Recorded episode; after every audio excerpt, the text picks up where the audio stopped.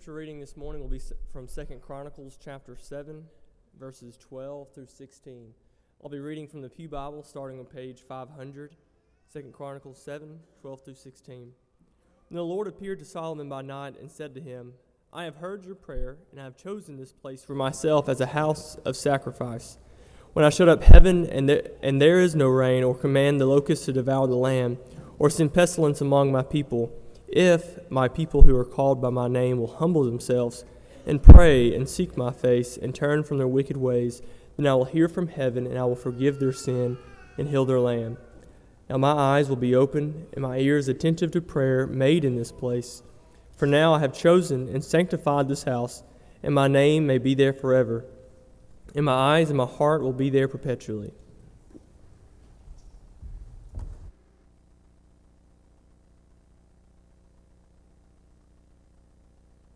Bear with me. First, there is a maroon Nissan Murano in the lower parking lot, which is located behind us here, whose lights are on. And so you may want to uh, run out and check on that so that you can get home today before the zombies attack or whatever is coming. A maroon Nissan Murano in the lower parking lot. With that being said, I want to remind you of how we're going to track attendance today. We're not using the cards. We ask you to go on your phone or later on your computer and log into or go to the website, go to the Watch Live page, and there will be a form on that page you can fill out to track attendance. Yes, we understand people can cheat. We ask that you be Christians and don't. But please make sure you fill out your attendance. And right now, if you want to pull out your phone and do that, go right ahead. For those of you online, we ask that you do it as well. Um, with that being said, we also have uh, uh, worship assignments that might get complicated in the next few weeks. If you are not going to be able to attend worship service and you are scheduled to participate in some form or another, whether it's serving communion, saying a prayer, reading scripture, or whatnot, please go onto the Ministry Scheduler Pro app, MSP app, and request a sub. We understand that as these events unfold, that, that some of you may need to stay home, may not be able to serve, but please request a sub through that app so that we're aware of that need before we arrive and we can do our best to fill it as time goes on. Also, if you were not contacted on Friday via email, phone call, or text message regarding the change of schedule, please let me or one of the other ministers or staff personnel know. We found out that some had emails that went to the spam folder and they thought they were not contacted. We found some that have not set up their member profile yet, and I don't know why. We've been after you for a year. And so you don't have contact preferences.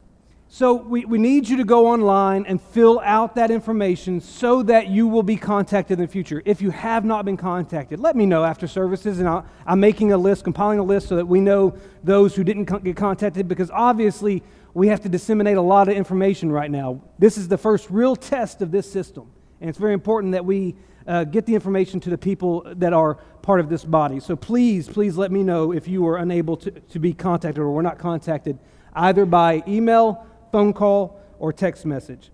And finally, if you're having some issues, if there's some difficulties you're facing during this time, if, if, you're, if you're not well, if you need some help getting some things for your home, please contact your care group leader.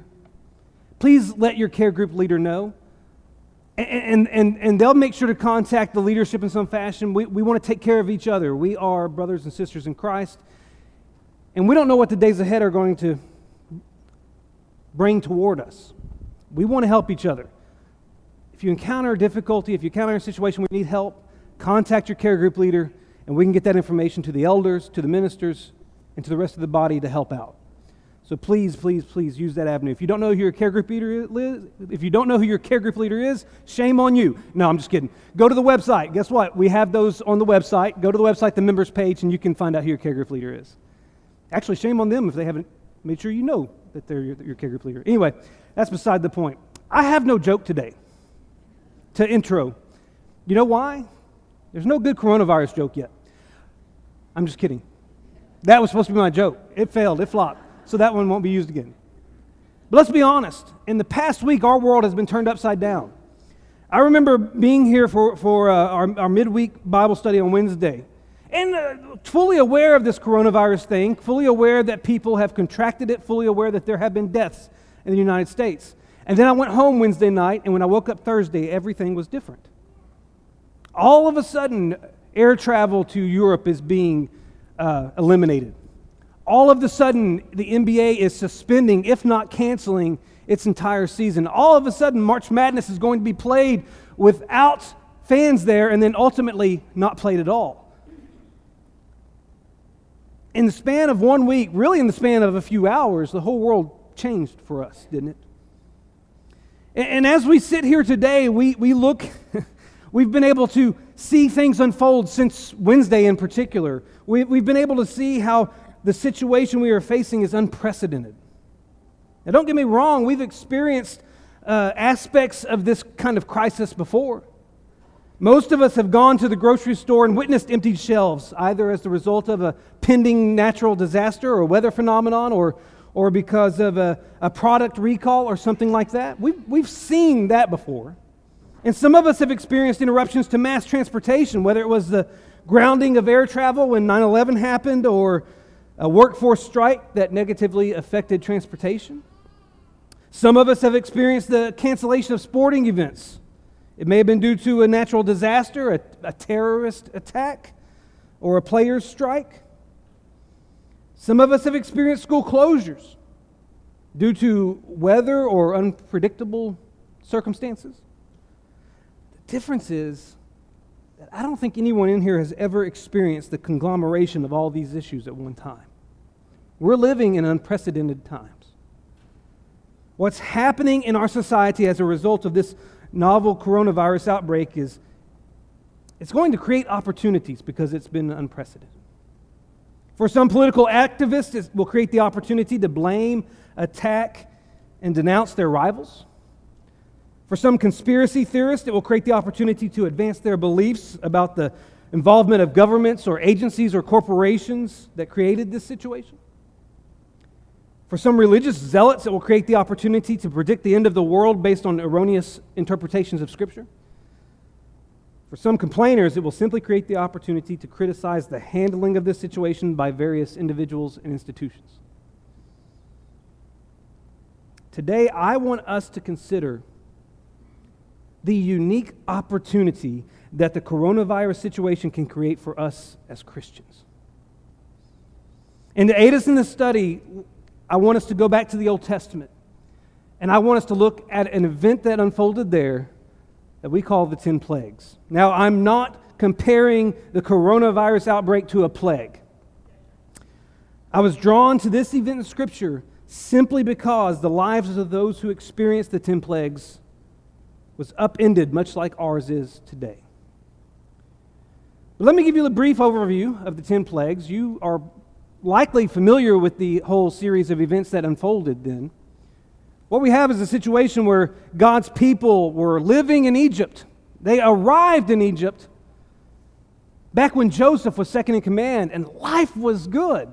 Life was prosperous. They were well cared for in Egypt while Joseph was alive, but eventually a leader of Egypt, a Pharaoh, came along who didn't remember Joseph, who didn't know Joseph. And he turned the, the Israelites into a workforce. He made them slaves in his country. And life was no longer good. Life took a turn for the worse. They cried out to God in misery over what they were experiencing, and God heard their cries, God listened, and God responded. He recruited this guy named Moses, and he was prepared to take Moses to Egypt, rescue his people. And Moses was going to Egypt empowered by God to bring on this series of plagues, which were going to be utilized to convince Pharaoh to let the Israelites go. You're probably familiar with that story.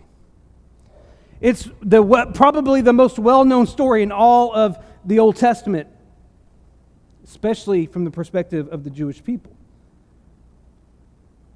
But what's so fascinating to me as I look at the 10 plagues, as I look at that series of events, is that through that series of events, there's a series of opportunities that expose themselves.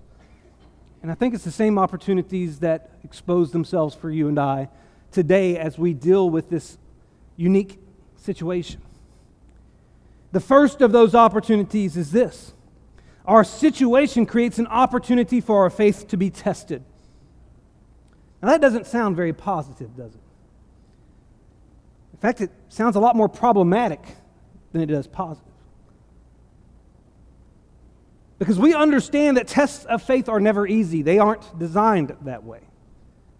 They come with their fair share of disappointments, pain, and suffering. But we have to remember that faith tests are intentionally designed to be productive. As we studied a couple of weeks ago on a Sunday night in the life of Abraham, he went through a faith test. And we noted a couple things about such tests. We noted that tests will prove the authenticity of our faith. James made that declaration in James chapter 1 verses 2 through 4 when he said that the testing of our faith produces steadfastness and if we let steadfastness have its full effect, we will be perfect and complete, lacking in nothing. I'm sorry. I quoted the wrong passage there. I should have been quoting 1 Peter. But let's just keep going. So, faith has the potential for proving the authenticity of our faith. That's what Peter said. He said that in this you rejoice, though now for a little while, if necessary, you have been grieved by various trials, so that the tested genuineness of your faith, which is more precious than gold, even though it perishes when tested by fire, it may be found to result in the praise and glory and honor at the revelation of Jesus Christ. Tests have the ability to prove the authenticity of our faith, but they also have the ability to contribute to the maturation of our faith.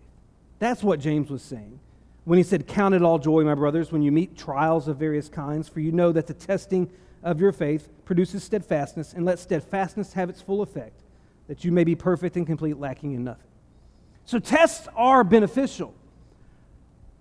They can prove the authenticity of our faith and they can contribute to the maturation of our faith. So they are beneficial. And that's why both Peter and James calls on us to rejoice over them because they have a benefit. Now, I want you to think about the Exodus, uh, think about the 10 plagues and the events surrounding the Exodus. I want you to notice what happened immediately after Moses' recruitment by God. Go to Exodus chapter 4 and look at the end of that chapter. Exodus chapter 4, at the end of the chapter, we're told there in Exodus chapter 4, verse 29 through 31, that Moses traveled to Egypt with his brother Aaron, and the first people they talked to about God's plan were the ones God intended to rescue. They arrive down in Egypt and they assemble the children of Israel and they communicate with them God's plan. The first people they talk to are the ones that God intends to save. Now, look at how the Israelites responded in verse 31. We're told that the people believed. And when they heard that the Lord had visited the people of Israel and that he had seen their affliction, they bowed their heads in worship. Their first response was to believe and to worship God. But then the circumstances changed. Moses and Aaron in the next chapter, they presented God's request to Pharaoh, but Pharaoh refused to let the Israelites leave, and he was so infuriated by their request that he made life even more miserable for them. This in turn caused the Israelites to turn on Moses and Aaron. Exodus chapter 6 and verse 9 says that they stopped listening to Moses because of their broken spirit and harsh slavery. This is not a simple reference to ignoring Moses. This is a reference to the cessation of belief.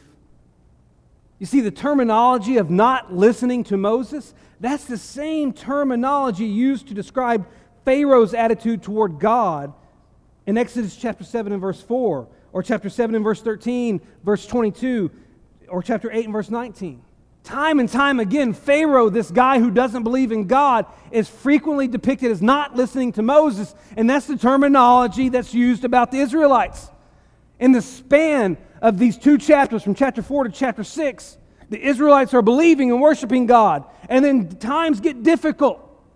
Their workload increases, and all of a sudden they stop listening to Moses that's the equivalent of stop believing Moses. And as, his, as God's spokesman, that means they stopped believing God's message. So when times got tough, the Israelites' faith got tested. and the vast majority of them initially failed the test. We're facing a situation right now that will test our faith. We may face multiple days, even weeks of disruption to normalcy. We may face the loss of some of our comforts and conveniences. Some of us may even face financial or psychological or medical hardships as a result of these circumstances. And in the end, one of two things will happen to our faith it will either grow or it will fail. And it's up to you and I right now to decide which way it's going to go.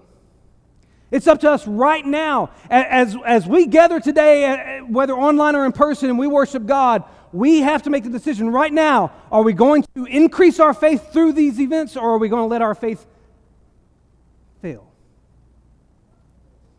Because right now, things haven't gotten that tough. Right now, the difficulties really haven't mounted. Right now, it's still in the easy zone to believe. But it's possible that a day will come when it won't be so easy. And so we need to make the decision right now which way our faith is going to go. Scripture declares that such tests of our faith are for our benefit, either for authenticating our faith or maturing our faith, and we should be able to rejoice when those things happen. Right now, decide whether or not you're going to allow what happens next to cause you to rejoice. Decide right now whether or not what happens next is going to increase your faith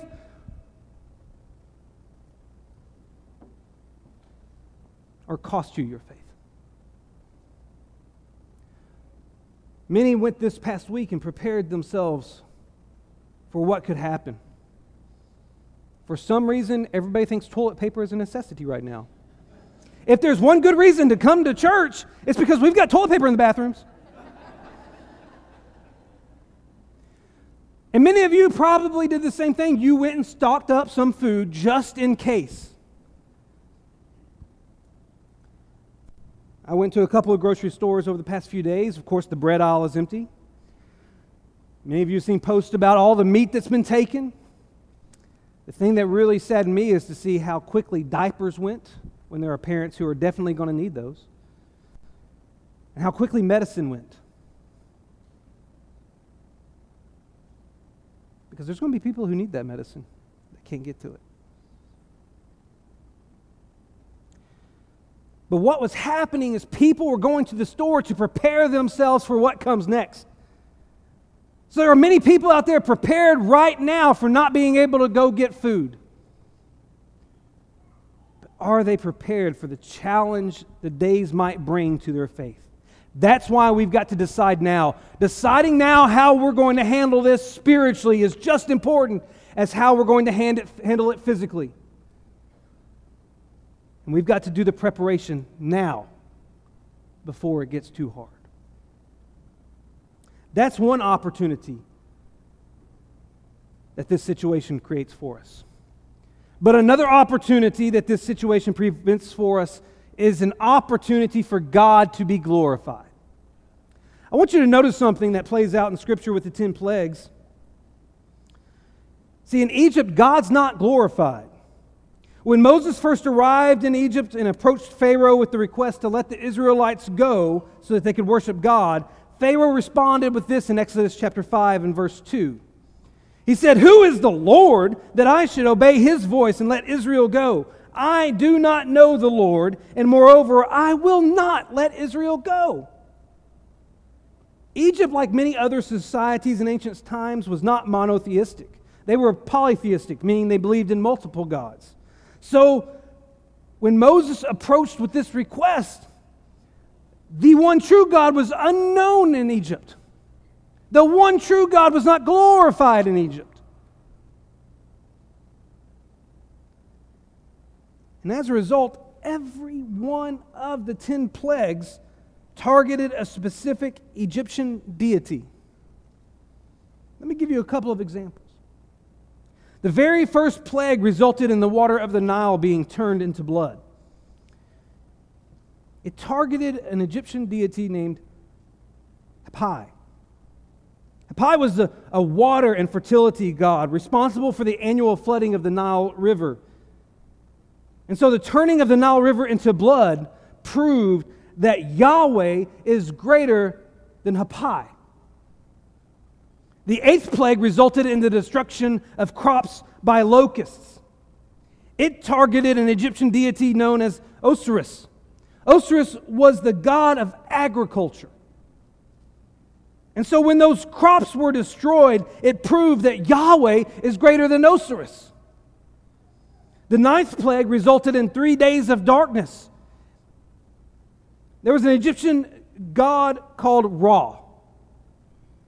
He was the god of the sun and often was considered the king of Egyptian deities. When the sun went dark, it proved that Yahweh is greater than Ra.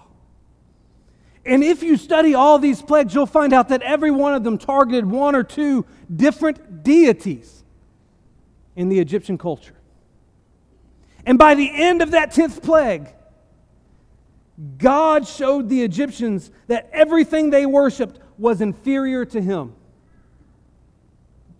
Therefore, He alone is to be glorified. As this situation escalates, the gods of this world are going to be exposed as fakes. The God called money is exposed as the stock market drops and as businesses face financial difficulties. The God called entertainment is exposed as sporting events are canceled, as movie releases are delayed, as theme parks are closed.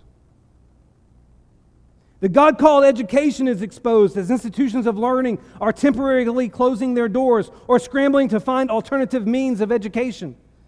The God called vacation is exposed as traveling becomes complicated, as resort destinations are closing, and as cruises are canceled.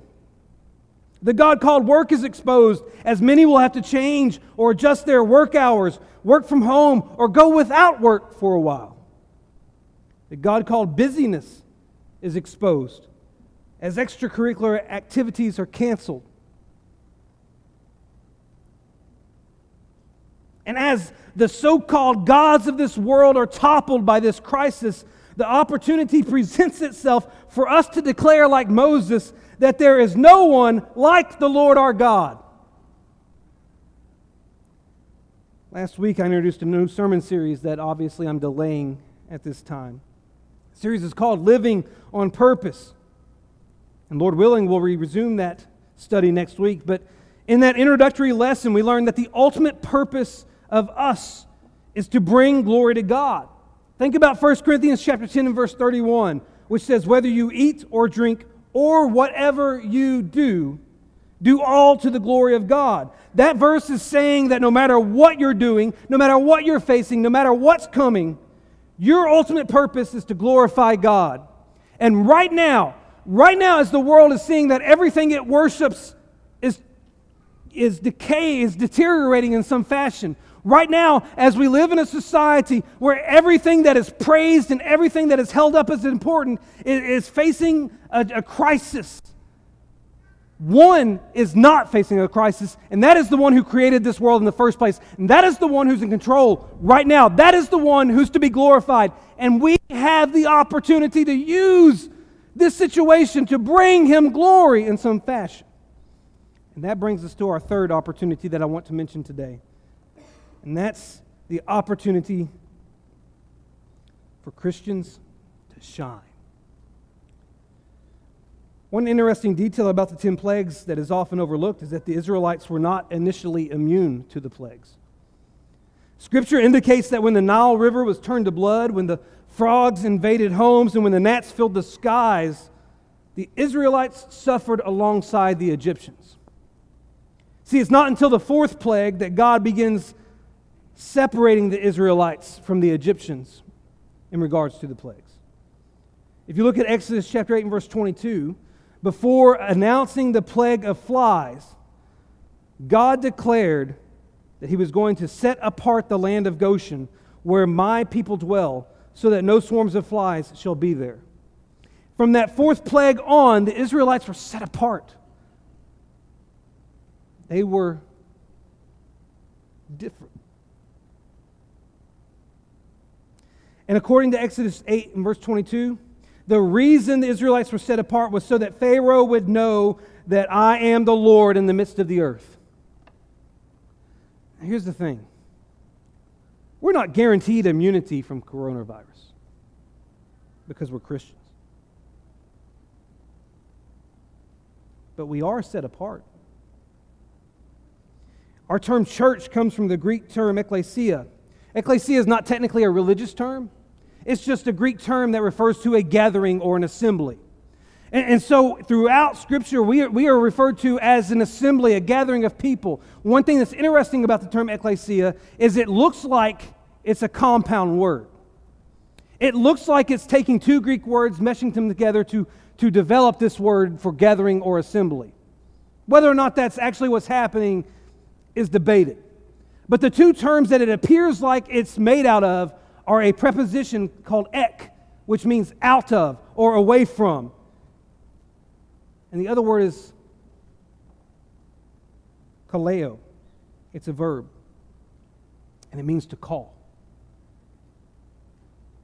And so the Greek term from which we get the word uh, church, the Greek term that means an assembly or a gathering, it looks like a compound of two words that could mean something like those who have been called out to assemble. If such is the meaning of this world, this word, then, then from what have we been called out? We've been called out from this world. God has set us, the church, apart from the world. And that means we're supposed to be different. Think about verses like Romans chapter 12 and verse 2. Do not be conformed to this world, but be transformed by the renewal of your mind. Or James chapter 1 and verse 27. It says that pure and undefiled religion includes keeping oneself unstained from the world. And 1 Peter chapter 1 verse 17, Peter instructs us to live our lives as strangers here in reverent fear. See, we're supposed to be different. We're supposed to be set apart. We're supposed to be separated in a sense. And I want to tell you four ways we as Christians can shine in, in this situation, how we can distinguish ourselves as set apart in this situation. First, we can be calm. Paul told Timothy in 2 Timothy chapter 1 and verse 7 that God did not give us a spirit of fear, but of power and love and self-control. We can shine right now by not panicking. We can shine right now by not acting like the rest of the world who is terrified of what tomorrow holds. We can shine by remaining calm. It's not a time to panic. And you know why? Because we know who's ultimately in control. And you know why else? Because we know what awaits those who are in Christ. We don't have a reason to panic.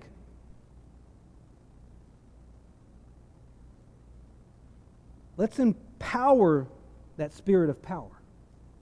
And let's cast off that spirit of timidity. Let's remain calm and shine through our calmness. Another way we can shine during this situation is we can be submissive. 1 Peter chapter 2 verse 13 instructs us to be subject for the Lord's sake to every human institution.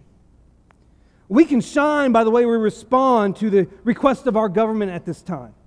Instead of complaining and attacking our leaders, let's cooperate with their requests because ultimately their objective is to protect the people.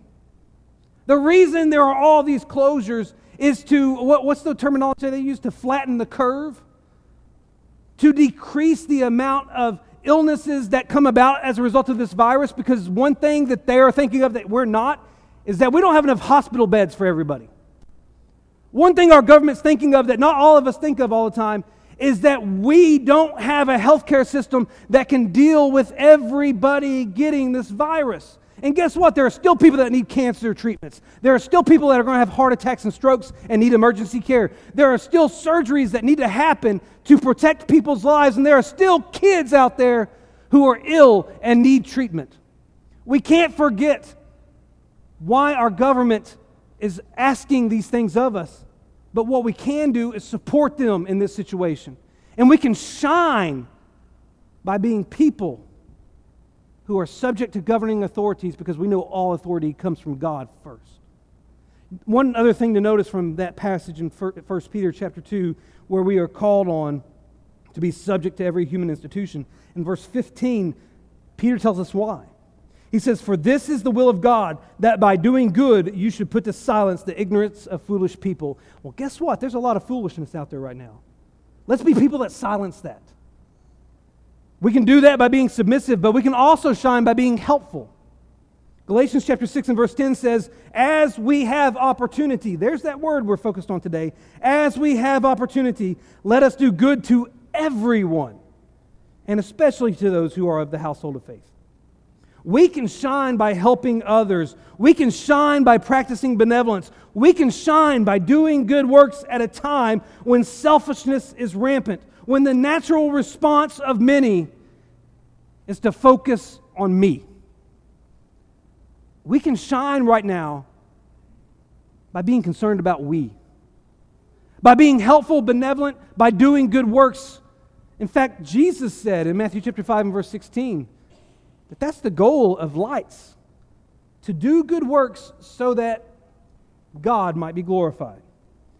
And one final thing we can shine by being prayerful. Jay read a moment ago from Second Chronicles chapter 7 in 2 Chronicles chapter 7, God made a promise to Solomon and the nation of Israel after the temple was consecrated. Here's what he said He said, When I shut up the heavens so that there is no rain, or command the locusts to devour the land, or send pestilence among my people, if my people who are called by my name humble themselves and pray and seek my face and turn from their wicked ways, then I will hear from heaven and will forgive their sin and heal their land. We need to remember that we are the agents who can consult the Creator to cure His creation. We cannot expect unbelievers to do that. That's our job. And so, right now, in the midst of this crisis, we are the ones who can go on behalf of not only ourselves and our families and our church and our community, but the world and seek the Creator to help us through such a difficult time. This statement in Second Chronicles chapter 7 came at the, the, the dedication of the temple. Well, guess what? There's not a physical temple like that anymore. Do you know what the temple is today? It's you and I. So let's act like it. And let's go to God and let's pray on behalf of this whole world and this whole crisis and seek His blessings during this time. Let's be the ones who consult the Creator to cure His creation. there are opportunities that this coronavirus pandemic is going to create for us. And the Bible repeatedly indicates that, that we're going to encounter opportunities that we should not miss. Ephesians chapter 5, verse 15 and, 15 and 16, Paul said, Be very careful then how you live, not as unwise, but as wise, making the most of every opportunity Colossians chapter 4 and verse 5 says, Be wise in the way you act toward outsiders. Make the most of every opportunity.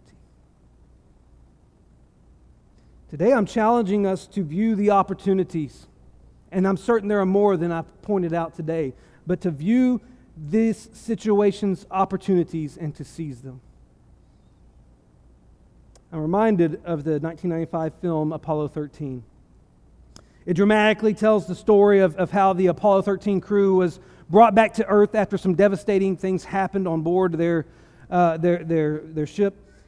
There's a scene in that movie in which actor Ed Harris, who's portraying Gene Kranz, the flight director, he overhears people saying that this could be the worst disaster NASA has ever experienced. And Ed Harris responded as Gene Kranz by saying, With all due respect, I believe this is going to be our finest hour. If we as Christians will step up to the plate and seize the opportunities that our current crisis is presenting, then this can be our finest hour. And might just be the opportunity some needed to know God. I challenge you today to seize the opportunity. And it may be that right now, as we're assembled today, not knowing how assemblies will be affected in the future, it might be that right now is the opportunity you need to seize. Maybe right now, as, as Lyle prayed earlier, you're more concerned about the disease of sin, as we all should be, because that's a disease that has eternal consequences. Maybe you need to rid yourself of that disease today by confessing your faith that Jesus Christ is the risen Son of God, by repenting of your sins, and by being immersed in water for the forgiveness of those sins. Maybe today that that's where you need to start. That's the crisis you need to deal with right now. That opportunity is available. It may be that you have dealt with that by, by being baptized for the forgiveness of your sins. It may be that that has been addressed by you. But your life is not being lived to the glory of God. You're not shining as a light for Him. Well, the opportunity to correct yourself today is here. You may need the prayers of this congregation. You may want to study the Bible. You may just need some encouragement right now. But whatever your need is, we have an opportunity here today to address that need. And we invite you to come if you need to. All together we stand and sing. Uh, to our heart